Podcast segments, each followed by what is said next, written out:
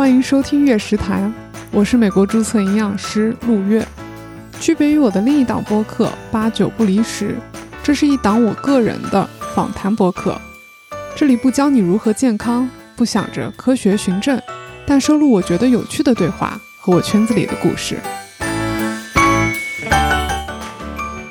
而且我去的医院和老人院呢，就是也都会要求，就是说你需要会法语这样子。还是需要一个适应的阶段，就比如我当时在医院工作的时候，很多的病历都是用法语写的，然后跟所有的一个护士的打交道，呃，护士基本上都是说法语的，当然医生的话双语的会比较多一些。嗯，我那时候在 ICU，呃，工作的时候，我们不是一个大的 ICU，是相对一个比较小的 ICU，然后再加上 COVID，所以嗯，整个的病人来说不是那么多，但是。嗨，我是主播陆月。你片头听到的嘉宾是美国及加拿大注册营养师雅轩。在我身边的人当中，他是在职业发展上展现出比较高自由度和丰富度的一个人。那我去找他聊注册营养师的职业发展，是希望给听众你们展示一个北美地区的求职，也就是说，营养师能干嘛，在干嘛。那同时和他聊着聊着，我也是发现他这些个人动态的更新里面藏着一些还让我非常着迷的个人魅力。我自己还是很享受这次和他对谈的内容。那希望在听的你也发现这次对话有一些意思。大家好，欢迎收听我的个人播客，也是一个访谈节目。那今天很荣幸，我的嘉宾是我的学姐雅轩。嗯。让雅轩跟大家打个招呼吧。大家好，我叫孙雅轩，嗯，现在是在啊哈佛大学读第二年的营养专业的 MPH，就是 Master of Public Health。然后之前的话，跟 Cindy 是一个专业的，在哥大读的是营养和运动生理的研究生。嗯，所以相当于你现在又回归做学生了。对，对我还是比较享受当学生的日子。在你的嗯 title 里面，应该有包括加拿大注册营养师、美国注册营养师。我觉得这个还是比较特殊的。虽然说啊，我去哥大的原因就是因为我想要变成美国注册营养师，但是你的经验看起来是比一般人都要丰富一点的。嗯，对，我是啊，本科的时候呢就开始读的就是营养学。我当时是在加拿大的麦吉尔大学，然后我们的专业呢是它叫 dietetics，就是说除了本科的学习以外呢，它也包括了营养师的实习。所以我们毕业之后的话呢，啊，就已经可以直接申请为注册营养师。然后在那之后就想说多读一些关于运动方面的领域的个知识，因为。感觉作为营养师来说，这方面的知识接触的会比较少，所以也就是那个时候决定毕业之后来各大继续个嗯，所以相当于你其实是觉得本科结束之后还可以再学点其他的，然后看到各大的这个。那你现在的方向跟营养师它其实也不是完全没有关系，但是。好像也有点不一样的地方。对，就是像我本科和在哥大读的这个呢，都是非常的 clinical base，都是培养营养师人才的地方。但是哈佛的这个专业的话呢，它不培养，呃，就就是更加偏向于 public health，就是公共健康。就比如说，我其实申请这个专业的时候，我对公共健康的认识并没有那么深。也是来来哈佛这边读了之后，才会更加的了解一下什么叫，比如说一个一个他们常用的一个词叫 social determinants of health，就是说我们的人的健康，对于作为营养师来说，我们主要是关注于他们吃的是什么。平时的生活作息是怎样的？他的运动是怎样的？但是以一个公共卫生、公共健康的角度来说的话，很多其他的因素会影响到他们的这些行为。那就比如说他的 education，他住的环境，他周边的啊 neighborhood，他的 community，啊，包括他的成长环境，还有他。呃，还有就是更广的，就比如说 policy level 的呃一些会影响到单个人的这些行为。嗯，一个很常见的一个例子，就是为什么人要开车的时候系安全带，这一个算是一个 policy，但是这个呢会影响的是 public health。嗯，所以其实是放大了从个人他吃只是为了健康，吃只是为了身材好，到放大到更大的一个维度看人的这样的一些行为跟健康相关的行为。我我自己还是蛮对这个 social determinants of health 还是挺感兴趣的。那我就想问问，哎，你是第二学期的硕士，第二学年还是第二学期？我其实会在我们专业里面，我是一个比较特殊的，因为我的第一年的时候，我其实是去年九月份入学，但我的第一年那时候在温哥华工作，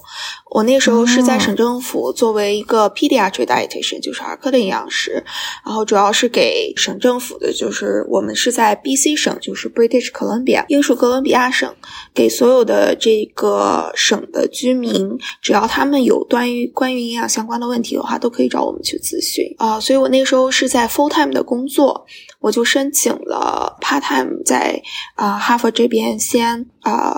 呃读几门课程，所以我真正 full time 到波士顿是从今年的一月份开始的。哦，哎，那说说看你这来了哈佛读书，你觉得还蛮有意思的课程，跟我们之前营养师训练会有一些不一样的课程吗？嗯，我比较喜欢在哈佛读书的一点呢，是它非常的灵活。就是因为我有呃，我除了一些主课以外的话呢，我有很多的选择是可以选择我自己感兴趣的方向。而且呢，因为我之前的专业全是学的营养学，所以呢，我有那么两三门课是可以 wave 掉的。那我 waive 掉这些课的话呢，我我会有更多的学分可以更多选择的余地。就比如说，我之前有上过一个哈佛法学院的课，叫 Food Law and Policy，啊，它就是呃一个比较小班的课程，就一共就二十二个人，这呃我们，所以就是非常锻炼人的一门课。因为每个星期呢需要读八十到一百页的东西，它有很多 readings，而且呢上课是必须要。发言的这个是我在之前的学习中，我是一个比较内向的人，然后也不敢在课上说话。但是呢，我们百分之五十的成绩吧，就都是需要发言来完成的，而且每一个人的发言他都会记名字，他都会记下来。所以在这种的压力下的话，必须要就是迫使自己去讲话，每节课都要讲话，而且我们会还有 role play，就是。我们最后的一些作业，除了啊要写个三千字的文章以外，就之前还要呃有两次是课中间的时候是需要讲一些自己写的东西，还有包括自己的这些呃东西总结的一个观点，然后还会被别人提问，就这些都是一个我觉得是一个非常锻炼人的过程，而且它会是在一个不同的角度去看这个 full service，或者是说看这个食物呃食物的这些观点。因为我们之前的话都是以一个 health professional 的角度去看，那么在 law school 的话呢，那就大家其他的同学们大部分都是呃读法律的，那读法律的话，那他们看问题的角度就会不一样。嗯，这是一个比较 flexible 的一个地方。然后我们我我们还有一个比较好的点，就是除了可以选不同学院的课以外，我们还可以选 MIT 的课。就是这地理优势了，对，这是一个非常，我觉得是一个非常有意思的经历，而且我其实还蛮喜欢去来 MIT。其实我现在录音，也就是在 MIT 的教室，对他们这边就是非常的 inclusive，就是哈佛的学生申请 MIT 的课程是很简单的，我们可以直接自己在我们的申请网站上啊，除了一栏是啊不同的学院名字，然后可以找选课以外。有一个老师叫 Non Harvard，就是 MIT 的课程，然后有几千个课程我们可以选择。呃，上学期的时候选过一个是 Decision Making in Life Science，然后这学期我选了一个 Marketing Innovation。就是你听着这些课程呢，其实和我们的营养专业没有一对一的就直接相关，但是就会觉得说，我我就是想说在。一个就是这个机会里面呢，可以学到一些不同的东西。因为学营养专业呢，已经这么多年了，我们就是想说要更广的了解人家其他的行业，或者是说其他的同学们，大家都是一个怎样的一个不同的认知，然后一个也是互相跟其他的同学学习，还有就是呢，呃，了解一些更多的行业和领域，包括我觉得有一个还有一个好处是因为。像我学的课程，很大的一部分人呢，他都他们都是已经有工作经验的。尤其是我学的 MIT 的这些课程呢，因为他都是 MIT Sloan，就是 MIT 的商学院的人，他们的 M I MBA 的人呢，也都是有工作经验的。所以就是大家都会把自己的经历带到。就是这些学习过程中，嗯，包括我选的这个 MPH 的专业，在哈佛也是是需要有工作经验的人才可以申请的嘛，所以呃，很多情况下，就是我是学营养学的，很多 MPH 的呢，还有。Health policy，还有学 health management，还有一些 social behavior of health 或者 global health，就是有很多不同的分支，也有很多的人呢都是医生，或者是 medical student，或者是 research 背景的，所以它特特别多元。对，你的同学，然后你的课程选择也很多元。那我觉得听下来，其实是你的选择，或者这边你愿意来重新变回学生，你的其中一个理由是你觉得。不必要一定要带着营养师这个头衔再去做一些人生或者工作的一些规划，反而我感觉你的策略像是，虽然是我学营养学，但是可能健康领域还有很多可以探索的，所以我觉得这是不是你其实也是从就业角度或者因为你的工作经历，所以给你的一些启发？嗯，我觉得我那个时候，因为我疫情的时候其实是在。呃，医院做营养师，然后也在 ICU 呃工作过，所以那时候呢，我就感呃，在疫情的时候，也在像 nursing home 老人院这些也都工作了。然后那时候就觉得说，以一个营养师的角度呢，大部分就是大家认所认知的营养师可以做的事情，我其实也都经历过了。就想说，有没有一些其他的可能性？如果只是在一个营养师的这一个位置的话。可能我们的职业发展来说，就是比较有局限性，所以想跳出这个圈子，然后探索一下其他的一些东西。嗯，那那你要不就反正也聊到了你之前疫情的一些工作经验，你要不要给大家稍微讲一些你的工作经验？然后你自己对营养从一开始最喜欢的是什么领域？你之前有提到过是跟运动相关，是因为你想学。嗯，你在疫情，然后有在一线，有在临床。医院这样的工作经验，你之后就是这样的一些探索，对你自己来说有什么启发吗？嗯，我觉得我比较幸运的是，在哥大毕业之后呢，就就直接留在了纽约那边工作。那时候呢，是在一个 nursing home，呃，主要的工作工作职能的话呢，其实就是作为营养师去见病人。呃，然后给他们这种营养解决方案，然后有的时候会跟 family doctor 去对接，还有主要的对接呢是，啊，每一个每一层楼的 head nurse。一般的这个 routine 呢，就是呃，先是早上看看有没有新的病人来，呃，然后再去呃 prioritize 我应该先去见哪一个病人。除了新的病人呢，哪些是需要 follow up，哪些是三个月 quarterly 的或者是 annually 的这种 follow 这种 follow up 或者 assessment，有的时候也会有一些。嗯，比较突发的，就比如说医生或者护士给我 message 让我去见某一个病人，因啊，可能因为一些其他的改变，就比如说发现了他啊身上有 pressure sore，或者是说他需要调整他的 tube feedings，都是比较偏那个 clinical 的，就是营养师平时去做的事情。嗯，在 nursing home 呢，嗯，一个是。呃，能感受到的是，因为它就像一个小的 community，所以就是，啊，你跟其他的同事的一个互相的对接，你会感受到，呃，在 full service 的那些人的同事和在每一层楼的这些 house professional 这些同事的 interaction 会是不一样的，因为大家的。呃，学历和大家的一些 experience 都会有不同，所以就是得学着说跟每一个不同的人呢是怎样去打交道。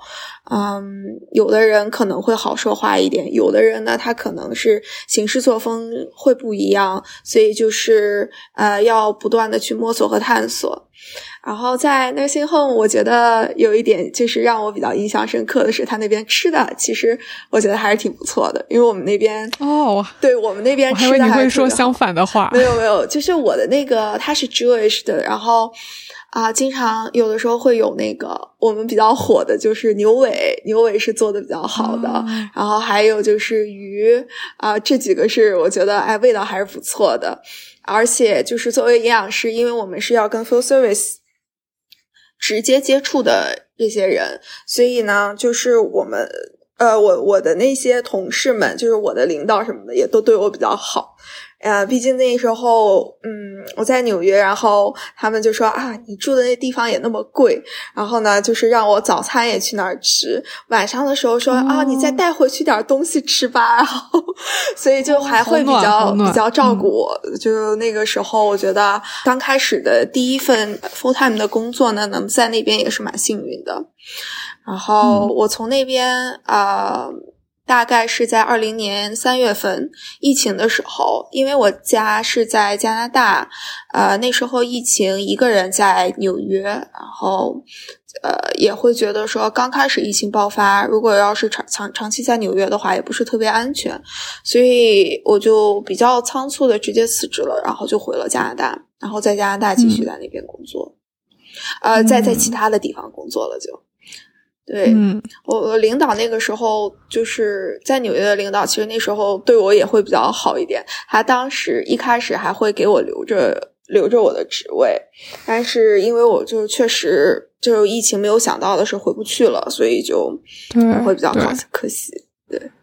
哦，那那还挺好的。对。对他，他那个时候，因为我们那边呃不是一个非常大的那些 home 吧，一共就是我还有我领导的话，他就是那个 head 营养师，然后他呢其实是快要退休了，所以我其实要是再多干一年的话，我可能就直接升职了。对 对对，对对 是的。但是我觉得听到其他身边的学营养的同学，他们如果有在 nursing home 待过，他们另一个反馈可能是觉得工作它非常 repetitive，就他能做的事情都每天就那么些，然后最主要就是体重、体重，然后然后能做的事情，从营养角度，虽然我们学了这么多，但是每天在日常工作能使用的知识。能给病人提供的帮助，好像在这样的环境下是非常 limited 的。我不知道你你当时有没有也有这样的感觉？嗯，会有这样子，因为每个月的话呢，体重呃是我们最重要的一个部分嘛。然后每个月，呃，我我记得我当时是管三层，就是我们一共是六层，然后我管三层的，然后每次跟 nurse 呢，呃，他们的互动，尤其是月初的时候是最。频繁的，因为要追着他们要体重，有的 floor 呢是给的比较快的，然后给完了之后呢，还要看他具体的这个体重的变化是不是真实的，然后如果有不对的话呢，还要再追着 nurse 去问，呃，这个确实是一个比较麻烦的事情，当然也需要看就是你们的同事们到底是怎样 interact，嗯，而且确实我们。啊，我觉得一开始的时候呢，嗯，去 nursing home 或者说去医院是一个比较好的一个起点，因为你在这里面才能学到一个，你都学会了这些之后的话，那么你去其他的地方才会更容易。就是我从这里啊结束了之后呢，我在加拿大的时候，我其实，嗯，我其实那个都没怎么找工作，我就是隔离了十四天，直接就去工作了。嗯，那个时候，呃，就是因为也是有了那边的一个经验，而且那时候也有同事去带我，啊，所以我去加拿大的工作的时候呢，那边的呃，那个是一个私人的老人院，那个老人院。呃，在呃，我我是在 Montreal，在 Montreal 呢，它是一个富人区的老人院，所以呢，就是这些老人啊，每个月其实支付的呃还是蛮高的。然后在那边的话呢，只有一个营养师，也就是说只有我自己。那我自己呢，除了当营养师，还要当 full service manager，就是说要管厨房。我们的厨房的话，主要是 chef 来管，但是呢，我也是起到一个需要起到一个监督的作用。也是因为有了之前的经验，所以呢就不会那么的打怵。而且当时呢，我们啊在加拿大工作和美国有一个不同是，营养师可以去 assess 那个。直接 assess 和 SLP 一样，直接去 assess food texture，所以那个呢是我没有接触过的。呃，我虽然以前啊上本科的时候有学过，但是非常的少。呃，所以如果让我自己真的去 assess 一个病人的话，我还是比较的 hesitate。就那时候我，我觉得我还回回去工作还是蛮幸运的，是我我的那个。Occupational therapist 的那个同事 OT，他呢，呃，就是我们两个每次都是基本上。呃，都是一起去 assess 病人，因为我们是可以和 OT 一起去 assess 的，所以呢，呃，前期的时候都是这个 OT 来帮助我，然后带带，就是哎，这个东西要怎么做呀？然后让我就是熟悉这个环境什么的，所以我还是蛮感谢他的。然后就从通过了那边的经验，然后包括跟 full service、跟 chef 这些人的打交道之后呢，我就又。找到一个工作是在医院工作，然后呢，其实做的事情也会有点像，因为我还要去做这种 full texture 的这种 assessment。但在医院做这种 assessment 的呢，其实就会要求更加的高一些，因为都是一些 off ventilation 的病人，或者是有 stroke 的病人，或者说是真的就是说病情更加严重的病人才会需要营养师。所以就是每一步呢。都会有一些多少都会学到很多东西嘛，然后也会有一个成长。嗯，我感觉听下来，其实我还比较欣赏你的是，你其实，在每段工作里面都在想的是，其实有学到新的东西，然后你新的环境有新的东西，这就是可能这一份工作给你带来的一些收获。当然了，因为不可能有完美的工作，做着做着肯定就也会有一些怨言。但我觉得你在跟我回顾的时候。你每次都提到的是你在这个环境里面新学到的，然后你有新的同事能带你学什么，我觉得这个还还挺还挺好的。然后我在想，是不是对你来说，薪资并不是完全会放在首位的一个考量，可能更多的是从一个大的背景去看，是不是呃，先从这里开始，然后学的更多，把积累经验起来了，然后接下来这一步一步迈过去才会要好一些。因为其实虽然我们的专业是营养和运动，但其实从你刚刚的讲述里面，其实运动这一块虽然是你当时想学、想申请硕士的原因，但其实在毕业之后，这部分知识并不是很容易能够放在你工作经验里面的，对不对？嗯，就是我那时候，呃，学营养运动，我。找工作的时候，我其实第一份我还是比较想要去一个比较 clinical 的地方，就是说，either 是医院或者是 nursing home 老人院这些，我觉得这些地方会更加锻锻炼那一些 clinical 的知识。然后运动的话，我觉得是对我来说是一个 bonus，就是说，嗯。啊，我可能之后作为一个私人营养师的时候，就是这部分可能会更加的有帮助一些。但是如果一开始我就直接去做 private practice，或者说直接去做一个和运动相关的东西，我就会觉得说我学的 clinical 的方面的知识会丢掉。就是就用不上了，或者是说用的没有那么多，我就想说，嗯，还是想要再 practice 一下，呃，我所学的这些，更加了解一些这种跟病人来说，或者跟医院来说，这些到底的整个流程是什么样子？因为我感觉这个是在其他的时候，呃，很少有机会可以再去接触到的。然后一开始找工作，确实工资的话不是一个首位，但我那个时候。嗯，我觉得我我确实也也会也会比较幸运一些。我觉得在纽约当时找到那份工作，啊，工资也没有说特别低。然后，因为我之后有听到一些其他人的回馈的话，我觉得那份工作，呃，给的还是还是嗯可以的。而且 之后领导还跟我吐槽说：“哎呀，那个当时给你工资给你的有一点高了。”我说：“哦。” 哈哈哈 所以你们私底下还是有联系是吗？现在？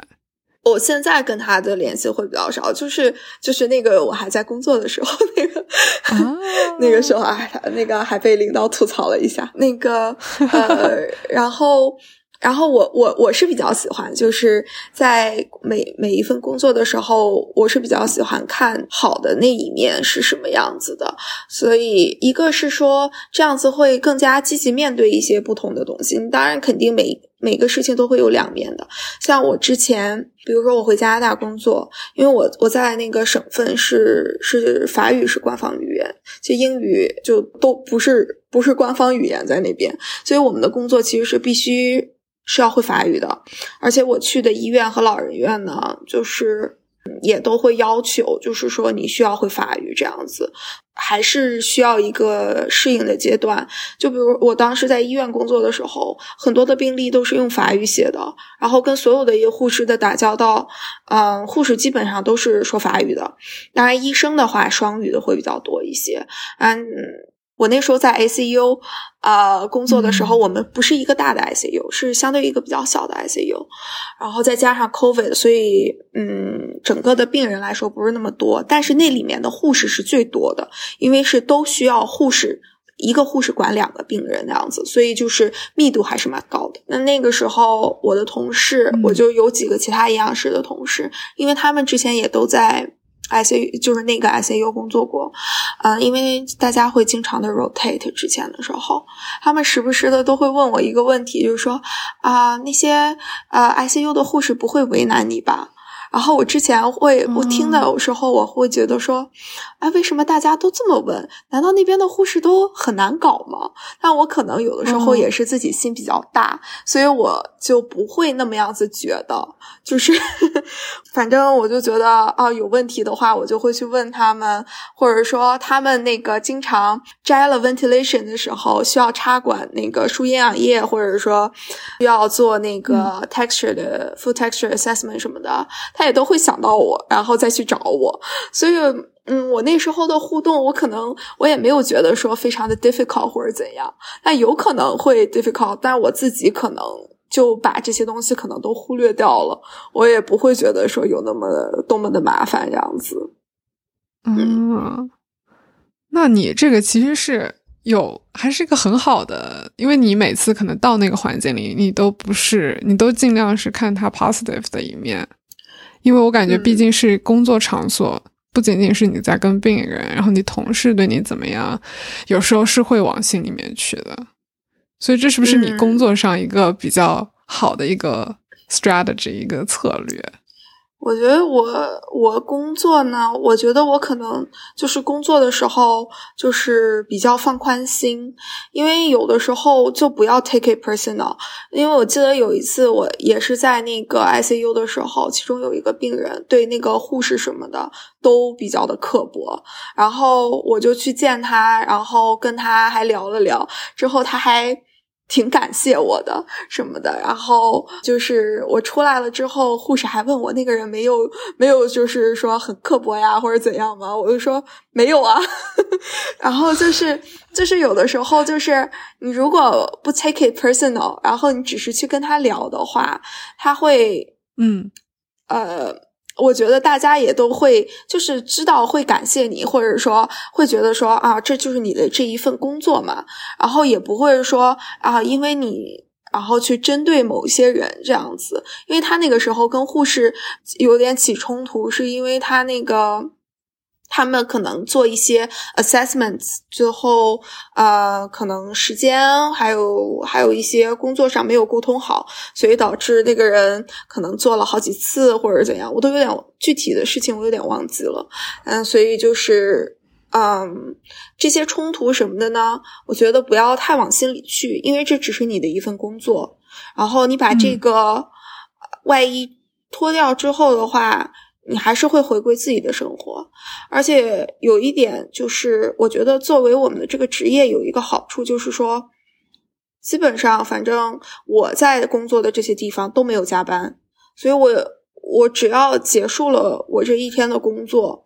我出了那一个门，那就是我的时间，所以嗯，没有没有那么多的。嗯，其他的一些麻烦事情，所以我觉得这是一个我们工作的一个非常好的一个优势，就是我们的所有的营养师，就是 怎么说呢？啊，虽然这样讲不大好，但真的就很适合，就是啊，有一个家庭，然后呃，然后做一份这种营养师的这个职业，因为周末和下班都是自己的，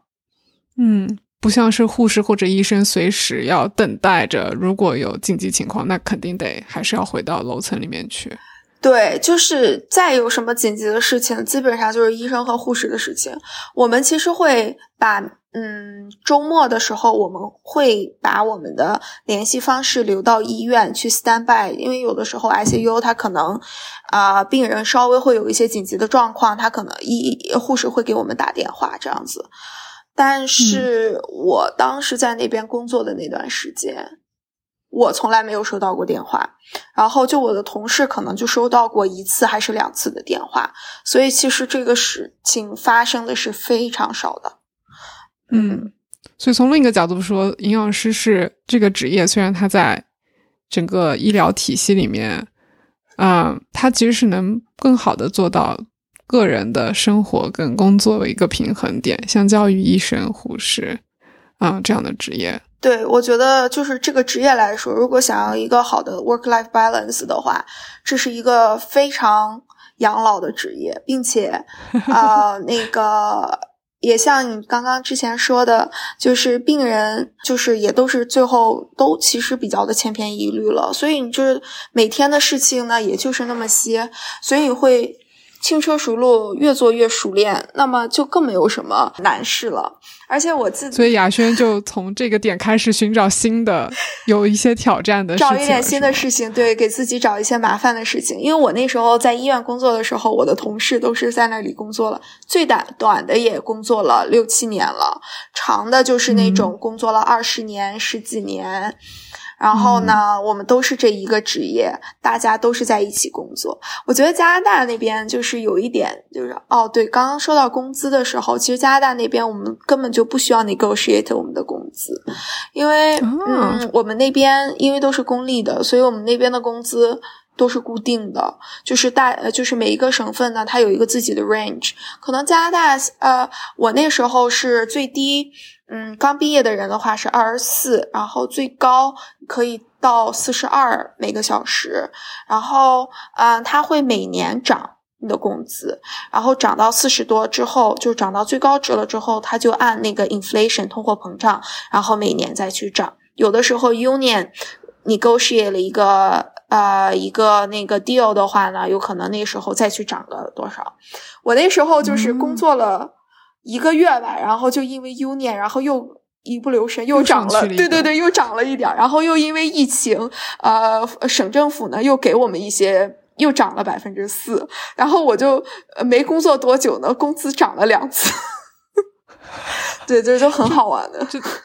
这还这还挺好，有点有点像。国内公务员体制里面的啊，它其实就相当于公务员，因为我们就是都是在政府的。对，然后我就是去了那个去了那个温哥华，就是也是在省政府工作嘛。然后那边也都是这样，就是我们会有一个工资的一个 range。当然，他们那边的工资相对加拿大来说，呃，相对呃，我之前在医院的话，工资底薪会偏高一些。然后再以不同的，你可能不同的职位的话，它就在会往上涨，这样子。行，那我现在想来问问雅轩，就是退怎么时间轴往后退退退退到你要从高中升大学，你是怎么知道营养这个专业？然后你在本科的时候为什么没有换一个专业？嗯。我的就是我的申请 strategy 呢，可能和大部分的人不大一样，因为我那时候我是不知道自己想要去学什么，而且我们加拿大的那个呃，我在的省份是魁北克，我们魁北克的申请呢和其他省份还不一样，因为我们在大学之前有一个大学预科，相当于一年的 high school，一年的 freshman year。呃，我当时申请了 McGill 麦吉尔。啊，是本省的，然后就是申请了 Toronto 多伦多大学，呃，然后我当时呢，第一志愿我就选的是精算，在麦吉尔呢，我是报了四个专业，他们是分开录取的，我我我选专业都是按排除法，就是排除掉那些我不喜欢的专业，剩了的几个呢，我就选那几个。所以我那时候，嗯，我那时候选的是一个是 dietetics 这个专业，还有一个是有一个双专业的，一个叫 nutrition 和 full service。呃，这是营养相关的，然后还有一个是 management，是商学院的，还有一个专业是呃 architecture 建筑学。然后我在 McGill 的 不一样哎，非常不一样。在 McGill 的那个 architecture 呢，还需要一个 portfolio，一个作品集。我当时申请之前还熬夜画画，然后呃做做我的这个作品集。然后麦吉尔呢和多大不一样的是，麦吉尔是分开录取，所以我当时。是申请了四个专业嘛，然后，嗯，就我当时想的是哪里录取了我就去哪里嘛，但是呢，就是都都录取了，然后就就很难抉择，全家桶现在是，对，都录了，对，当时先收到我，我当时是拿那个。management 保底，然后 management 先录了，先录，我想说，嗯，有学上了。然后呢，之后就后后续的就是都收到了，都收到了之后，就从那个时候就开始想说做一个选择。然后啊，当时是精算没有选，是觉得说精算，哎呀，听说要考很多的证哎，然后就想说，哎呀，这个我不知道我这个能不能做到跟数字打交道打那么久。然后又又看一看那个建筑专业啊，那他这个创新能力是不是 creativity 需要的比较高？我这个所以再次不确定自己到底能不能胜任。对，再次排除了一下，然后就觉得说营养专业的话，我即使呃找不到工作，这个营养专业对自己也挺好的，就是。嗯，比较的受益于自己和自己周边的人，然后就觉得说啊，那要不然就选个这个。但是就学了营养专业，一开始其实还是有点痛苦的，因为我那时候从上大学预科的时候，因为我们就有生物课，我那时候生物就不大好，但是没有想到一开始的那个营养专业生物要求还挺高的，还很多就是生物方面的课程，就那时候一开始就觉得还蛮蛮蛮 challenging 的。当时，嗯嗯，哎，你前面有提到说选营养其实对自己好，可能对身边的人也好。那我倒想问问你爸妈对营养师这个职业的认知是怎么样的？嗯，哎，我觉得我父母，呃，其呃，其实我报专业这些的时候，我爸还比较的 involve，就是他也会帮我看。他英语可能没有那么的流利，但是呢，就是对于我的专业呀这些选择什么的，他还是比较关心的。所以说，他也会去做一些 research，然后看看营养师都是一些做什么东西。然后他觉得，哎，这个挺适合女孩的呀，就是在医院工作一下，然后就。很稳的感觉，一个是很稳的，而且很安全，因为你就是，如果是医生、药剂师的话呢，就是责任相对会比较大。你吃怎么能吃死人呢？就是，然后就是父母就会哎觉得这个挺安全的，压力也没有那么大。那个相对于其他的职业来说的话，然后就觉得哎这个挺好，还有 work life balance 啊，就嗯。那那我倒想问问，就是你你会有觉得别人在理解我们这个职业的时候，有一种把我们看扁或者看太低吗？的这种有时候有这样的感觉吗？能举个例子吗？就是怎么样会就？就比如说在跟我的亲戚去介绍我的专业的时候，当然了，这个大家说到吃，说到营养，其实都是有很大的兴趣的。但如果他们要想象你学的这个知识怎么会在一个工作的场所展开，他们可能唯一想到是，啊，所以你要在食堂做饭，还是说你要怎么给我们减重，还是就是他们对这个职业的多元性认知还是比较单一的，所以可能有时候我也会有一点沮丧的点，就是，哎，我其实能做很多很多很多事情，但是怎么在他们眼里面？我可能就是在食堂帮大家打饭，或者帮忙设计一个菜单出来。嗯嗯，我觉得这个是一个比较 common 的一个呃大家的误区嘛，我觉得也很理解，因为这个东西如果不是干这一行的话，我我们自己也不会那么的了解这个行业。这个我觉得除了营养专业的话，很多在国外的一些职业，在中国的话，因为没有一对一对应的东西的时候，都会有一些误区。就比如说我刚刚说的 SLP。Speech language pathologist，在中国，我不知道医院会有这种专业吗？就是会很少啊，就或者是 occupational therapist、physiotherapist 这些的，呃，直接对应的专业，其实，嗯，在中国不是一个特别普遍的事情。就在就比如说在国外，可能不是所有的人都知道 PT 和 OT 是干什么的，SLP 是干什么的。这个，那大家就都会有一些不理解。这个，我觉得是一个很正常的事情。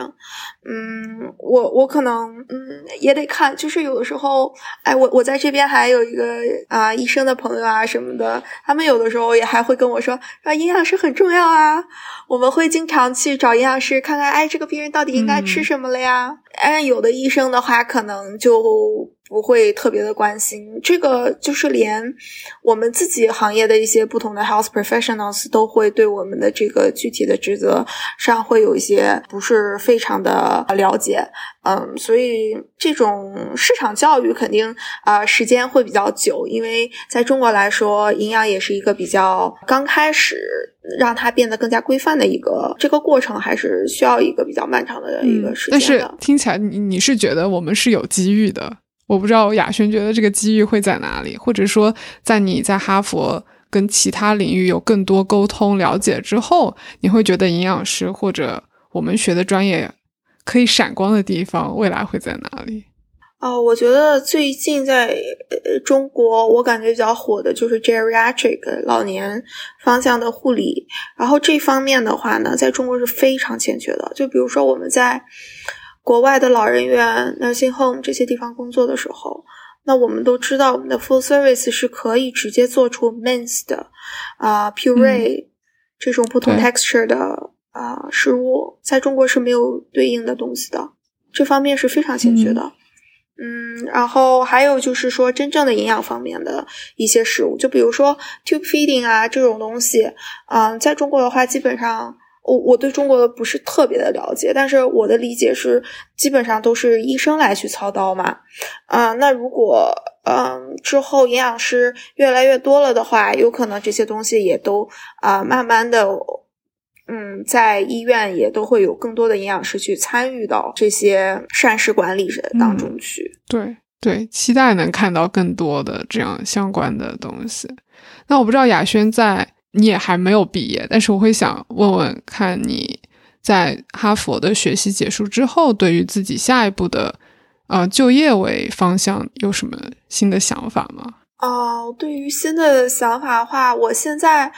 我比较感兴趣的呢是营养和 AI 结合的方向。然后就是想说，哎，我们营养师可以做的这种一对一的营养咨询，我们可不可以把它 digitalize，弄成线上的？这样子可以触达的人群会更多，成本会更低。因为你在国外见一个营养师，一个小时一百刀，你这种东西，嗯，如果不是保险报销的话呢，可以呃，真正能享受到营养师服务的人群是很少的。线上或者是呃通过 AI 的这种形式来去做一个营养的一个啊 plan 咨询，然后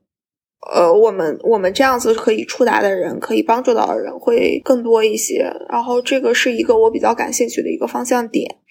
那以之后的工作的话，我其实嗯也在探索。一些不同的的一些可能性，然后我也对，其实我我对那些 non-profit 也会比较感兴趣。我在我在哈佛这边比较讲的比较多的一些 topics 就是 sustainability、equity 啊，health equity 这些方向。然后这些方向的话，有很多非盈利的组织去帮助一些比较 disadvantage 的这些啊社区啊啊人群呀，我觉得这也是一个。呃，方向，因为这些人群到后面就是我们在美国建的 nursing home 里的这些人群。那么我们呃，如果在前面可以让他们达到一个健康方向好的一个程度的话，那么他们之后的这些生活质量其实是相对来说会更更好一些的。因为我我我之前印象比较深刻的是，我之前工作的时候遇到有一个人因为糖尿病，然后导致截肢，啊截了一边，然后呢又过了几年截了另一边的腿。就是相当于我见到他的时候，已经那个人已经失去了两只腿，就是第二只腿是刚截掉，然后呢，这个人还一直在做透析，所以他身上有很多就是非常 shocking 的，就是对我我觉得我觉得是非常 shocking 的一件事情。糖尿病啊，或者是说这些高血压的这种并发症是非常影响人的一个生活质量。呃，一个生活状，对对，生活质量和状态的。那我我们之后之后呢，就相当于大家就得过且过了。而且那个人并没有年纪很大，那个人就可能四四四四十四四十来岁，就是那种那种样子。所以我就觉得，本可以如果提前干预，其实是能够避免截肢，或者说他的生活质量是不必要到这样的一个程度。可能对，就是可能。不会说真的去避免，但是我们可以减缓这个生活质量降低的这个嗯。时期或者时段呃，尤其是我们这个学营养来说哈啊，一般病人去见医生是他真的生病的时候，那我们想要做的是在他提前去干预这个事情，提前干预这个事情呢，并不是所有人都会看到这个好处，因为我们提前干预了，他就没有看到他的那个恶果，他就没有看到那个恶果。对对，所以说大家 adapt 这这种啊新的东西的时候，就会觉得说，哦，可能这个 heart failure 或者是说个什么 stroke 什么中风这些离我很远，但是如果不提前干预的话，那有可能也会很近。但是这个东西它是比较虚的，对于所以很难直接。让人在行为上有一个改变的触发点吧，就有种我们之前学的那个是的。health behavior 到底怎么让它有 change，可能是，然后也联系到你前面一开始提的那种 social determinant of health，不是说他有这方面的知识，他就会有改变，他可能限制于他自己生活的环境，他可能九九六根本没有办法顾及自己的身体，也也都是有可能。是的，那你之前提到那个 AI，你觉得往后做它的难点会是什么？就是我觉得听起来是很有希望的，而且也是契合了你之前说的，可能要把它做就营养的咨询，可能会让它更好的触及到更多的人群，让大家都能享受到它的一个福利。嗯，我觉得就是大家对于这个这种咨询形式或者说这种服务的接受度。啊，会是一个什么样子的？嗯，因为我之前也会做 private practice，所以我现在有的时候也会去做。但是，但是这种 private practice 的话，他们是怎样去呃触达到呃营养师？这个就是说，他为什么要去找营养师？都会有一个点，然后促使他或者说激励他去 move forward。那么我们。即使比如说我们做成了这个 AI nutrition 营养咨询的这个程序，就比如说，那我们 reach 到了这些用户，我们怎么样激发他们的这个兴趣，让他们去用这个？我觉得这是一个比较 challenging 的地方。嗯，所以你其实聊的更多的是在用户继续使用或者让有一些用户的依赖的这个程度，在营养咨询这上面可能会是有一些难点的。但就也就其实也是在，我觉得你说的这个可能跳脱开 AI 之外的话，可能这也是目前国内市场大家还挺难看到营养师带来的价值吧。就是，除非我现在就已经在医院里面了，然后我现在可能已经到一个程度是需要透析了，所以需要一些饮食明确的调整了，我会觉得我需要一个专业的人士来帮我啊把控一下。但在此之前，如果我没有真的。到了这个医护的这个阶段，他可能没有觉得会需要一个营养师来帮助我做到什么。嗯，是的。嗯，我知道雅轩你自己本人是在就是国外因为身份问题限制找工作这一点是并不完全适用于你自己的例子。但是我也想问问，就是当国际生啊，想在北美有想要在这个领域积累经验，然后他们在找工作上面会觉得比较受挫，你自己会想要分享什么一些 tips 什么的吗？我觉得，如果你真的是想要在美国留下的话，就不要介意你工作的位置。额外，很多人都可能会首选是大城市，但大城市的竞争太太激烈了。如果是在一个比较大城市周边的一些小地方的话，那么这些地方会更愿意帮你去办签证，帮你去，嗯，可能会给到你的工资也会比大城市会更好一些。嗯，所以这个的呃，就是这种方式去找到第一份工作，然后再去跳回到你想要在的城市，可能会更好一些。嗯嗯，所以就是自己认清自己想要的是什么，然后接受